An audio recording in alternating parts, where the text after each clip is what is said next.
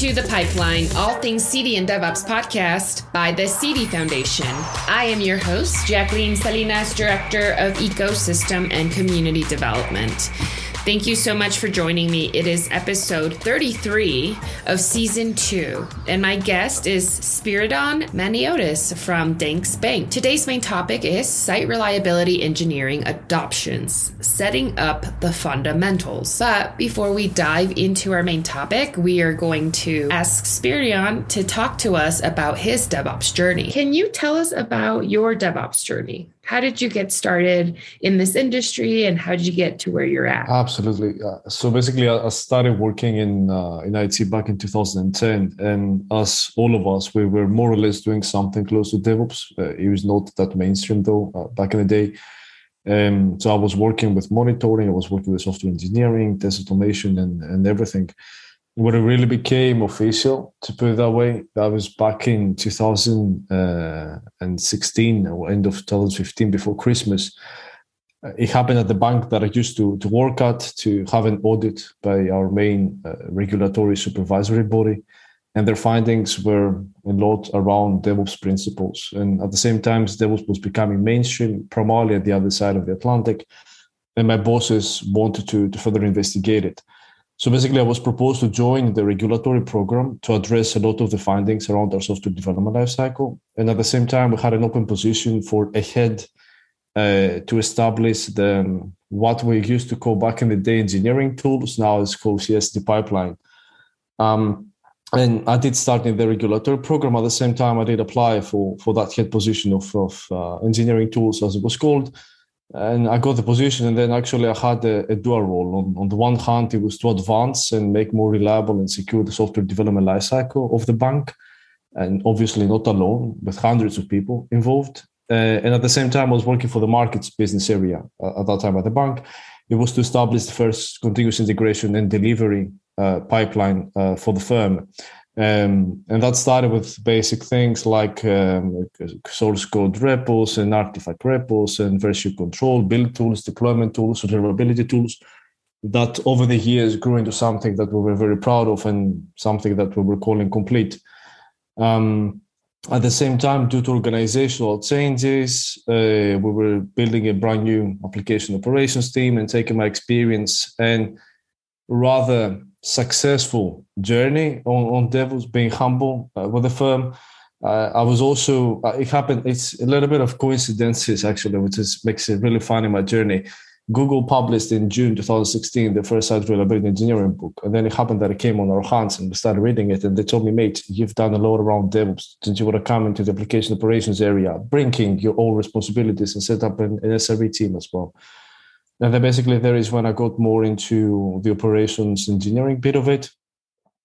Um, and at the end of this year, I can say gladly that I have my six years anniversary doing only DevOps in different shapes and forms, and uh, and now primarily having the awareness, experience, and knowledge of the past, focusing on 360 degrees adoption, looking into uh, well-rounded capabilities on enterprise level. Thank you so much for sharing your story with us.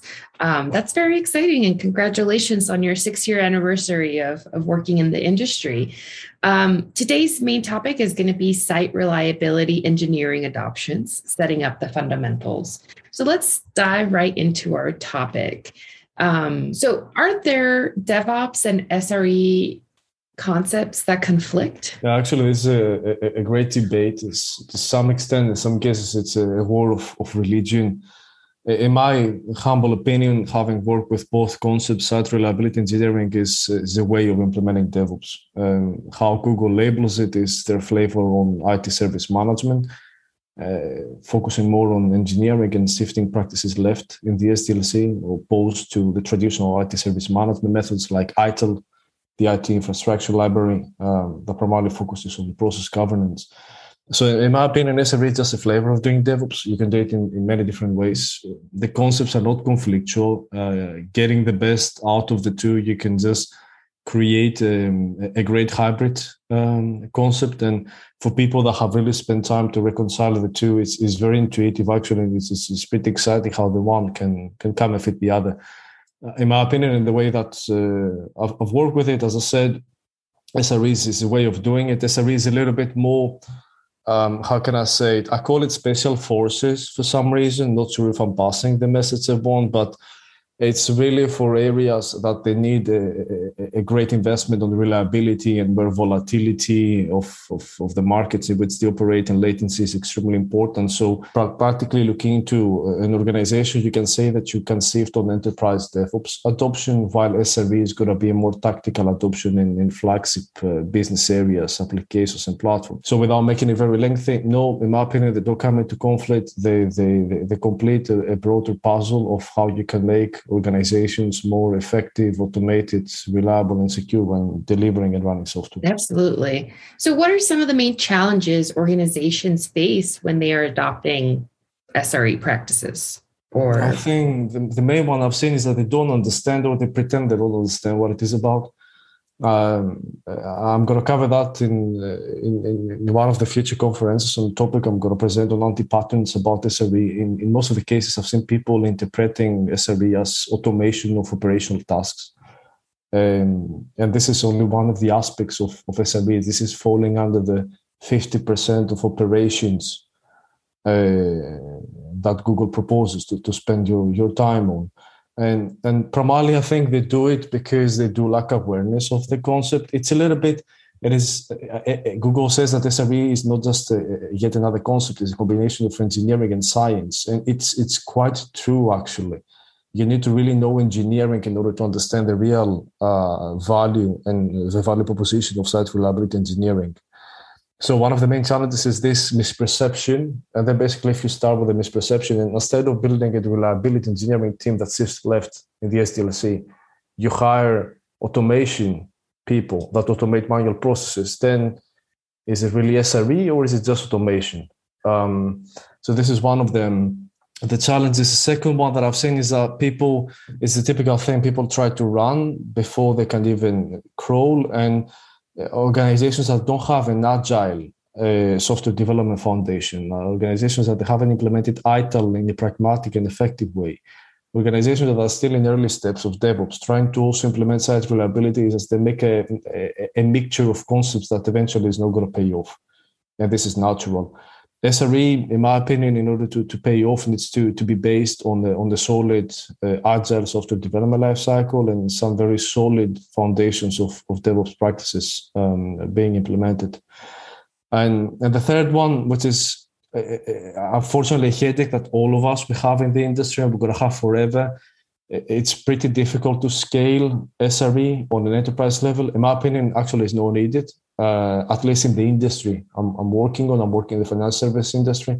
It's pretty difficult to scale because um, talent is, is, is not widely available out there. Um, so people try to embed the these practices in an anarchical way across the whole organization. Then they realize we don't have enough people. They, they see people leaving because they don't like the circumstances of, of the SRE implementation happening in pragmatic way. Um, and then I've seen people or feared of people classifying the concept as a failure simply because they can't make it work. Understood. Yeah. So, you know, in your opinion, why is it important to establish these solid fu- uh, fundamentals from an early days of your SRE adoption? Uh, it's actually very important for many different reasons. Uh, first of all, is is really important as Google calls it tenets. Um, it's very important and, and tenet in, in Google's system stands for a common set of responsibilities. And uh, uh, underlining what are the responsibilities of the SRE teams helps you in many ways. It helps you to build your business case. It helps you to do your staffing. It helps you to do incubation. Uh, sell the value proposition to your business partners. They need to be part of it, especially in cases that people radically need to readjust their organizing principles how they deploy software, how they, they run software, who has access to what, um, what's the prioritization process for non-functional requirements, and, and so on. Um, and also, you need some fundamentals in order to, to grasp the efficiencies of it. For example, if you don't have a CI/CD pipeline in place, uh, and if you don't have the basics of observability, then it's very difficult to have a jump start on SRE because you're lacking those fundamentals. Uh, without a CI/CD pipeline, you cannot have CI/CD controls that SRE will be interested in. Without having basic monitoring, you cannot get into monitor SLAs, SLIs, SLOs, and error budgets that SRE will be very interested in. also it's very important to prepare a little bit the ground, prepare the culture, and I can I can reveal that story is a success story. Actually, that's that's that's why I think I, can reveal it from one of my ex-employers. When we did set up the first SRE team, uh, we did it behind the, the scenes, and and that was sponsored by our CIO back in the day. The reason for that is he didn't want that to make a lot of noise, and he was understanding that prerequisites like the DevOps adoption and ITIL implementation should, should be in place in advance, and we were doing things in parallel. Um, so it's, it's very important to some of the fundamentals to, to build them without really making a lot of noise and prepare the ground mentally of people so they can then sell the success and, and also uh, support on cascading it and, and others to, to, to buy in. Cool. So, have you discovered common anti patterns on organizations adopting uh, SRE? many and I still do actually. I, I, I, can tell you one of the most profound and, and, and repeatable ones. Um, the, the, first one is that, as I said, people label it as automation. Um, site reliability engineering. This is this is where it's it's not that difficult, and I hope I don't sound arrogant. But uh, SRE stands for site reliability engineering. If you read it backwards, it's engineering the reliability of a service. So your starting point should be reliability, not automation. Uh, and then many areas they, they hire automation people or they uplift the skills of the operations people. They have to be able to automate things. And eventually what they do is they make operations a little bit more efficient without shifting left without addressing technical debt without addressing reliability without being extra conscious of, of non-functional requirements uh, having zero controls in place and they end up by becoming a little bit more effective on handling operations without improving the reliability of the services uh, in uh, in a profound way. Uh, a second one is that, as I said, people don't change the culture at all. So setting up an SRE team and, and give them no mandate, because in my opinion, the SRE team is the gatekeeper of the production environment. Giving them no mandate and um, um, not allow them to say no, not include them into your Scrum backlog uh, planning meetings, into your PI plans if you do SAFe, uh, and so on. Having them never have a saying about prioritizing non-functional requirements. Um, it also shows that you more do it for the sake of doing it, and as, as I say, to put it on your LinkedIn profile rather than doing a, a, a very profound and game-changing site reliability engineering adoption. Um, that that is the second one. Uh, definitely, a third one is to sift it right in the SDLC. Uh, again, people adopt the Serene traditional DevOps model, have people doing development, people doing operations. They rebrand the operations bit as SRE. But then there's people, primarily what they do is incident, problem, change management, business continuity, recovering service and production, a little bit of automation, as I mentioned, but they're not shifting left. So they have nothing to do with the CI/CD pipeline. They have nothing to do with prioritization of non-functional requirements. They're not looking into application security aspects. They haven't been involved at all of building the environments and provision infrastructure. So basically, they get everything pre-made from developers, and ideally, they deploy it to production. In some cases, they don't. It's not even them; it's developers, and they don't have awareness. Um, so I would say these are the, the three main ones, and of, of course, there are many, many more ones. Uh, the last one to to add and also to emphasize and, and, go back to the to the question whether SME deals are conflictual or not. Um, another anti-pattern is that people don't spend time to reconcile it with the DevOps adoption.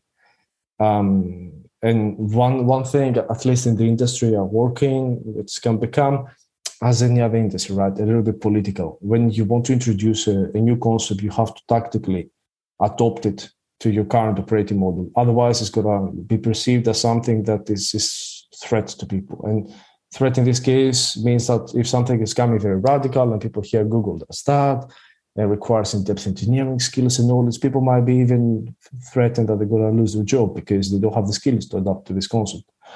So uh, organizations need to find a very smooth way on embedding SRE to into their DevOps or IT service management or agile practices they, they already have in place. Understood. Thank you so much for for diving into that with me. So, what are some of the main lessons you've learned so far in the six years you've been in the industry? The main uh, one of the of the main lessons learned uh, I've learned one is to as I said, um, agree on the tenets. So basically, agree on the responsibilities. What will be the job of the SRE team? Uh, and not only when they do operations but also when they do improvements it's very important to to clarify what is their responsibilities when doing ops what is their authority when doing ops but then how how much do they shift to the left of the software development life cycle and what are the responsibilities on, on that end second is to be as prescriptive as possible of course being pragmatic being mindful on the solutions that the SRE teams use. Google is proposing that SRE need to, to use prescriptive solutions. So stuff around your SDLC controls, your observability framework, permissions and data and access management, not only on servers and databases, but to, to data, to the business logic of the application, to CI/CD pipelines. It's very important to typify all these things. Uh, that will help you on scaling fast. That will help you on uh, economies of scale while you do scale and will have mobility between the SRE teams and uh, in the long run is also going to uh, reduce technical debt as as you move on um, as I said, very important to embed it in your DevOps adoption. I've heard stories of DevOps and SRE being conflictual within the same organization. Some teams calling themselves DevOps, some calling themselves SRE in reality it was just the naming difference, nothing more. Um, and then, as I, as I said, that tactic we used back in the day, uh, that if if you think it's going to be considered radical by organization and you want to have a smooth uh, introduction of it, do it as much behind the scenes as possible. Doing in areas that they have a heavy regulatory impact or client impact because there is where reliability primarily matters. And, and proving that you add value to your regulator and the society, uh, you don't need more than that actually. You have everyone happy. So being a little bit tactical on where you start and, and just introduce it very smoothly. Now there are many, many, many others lessons learned, and some are what in the sphere of what I call toxic and, and backed up by um, internal politics in companies. Um, like in some cases, intentionally, the SRE team will never get authority or is stopping releases to production because that's not the culture of the company. And they will never change. It's the product owner deciding no matter what. Then it's this same SRE team that cannot say no and will stay till one o'clock in the morning restoring services uh, in production. That's that goes a little bit on the storyline of, of what are potential SRE stories that you're going to discover when you adopt. Mm-hmm. Got it. Okay. Well, thank you so much for joining us today. Is there any other best practices that you would recommend for leaders of SRE teams or SREs themselves? Uh, well, actually, I will. Uh, I will recommend to really deep dive into the essence of the concept. Uh, don't try to oversimplify it in order to make it look easy. Uh, that's definitely one thing. And then to very very important, mentioned several times ensure there is no coming into conflict with the DevOps adoption. Try reconcile both of them, make the one fit on the other, and they can just work greatly together. Okay. Well, thank you so much for joining us. Um, uh, this for episode 33 of the pipeline. Thank you very much.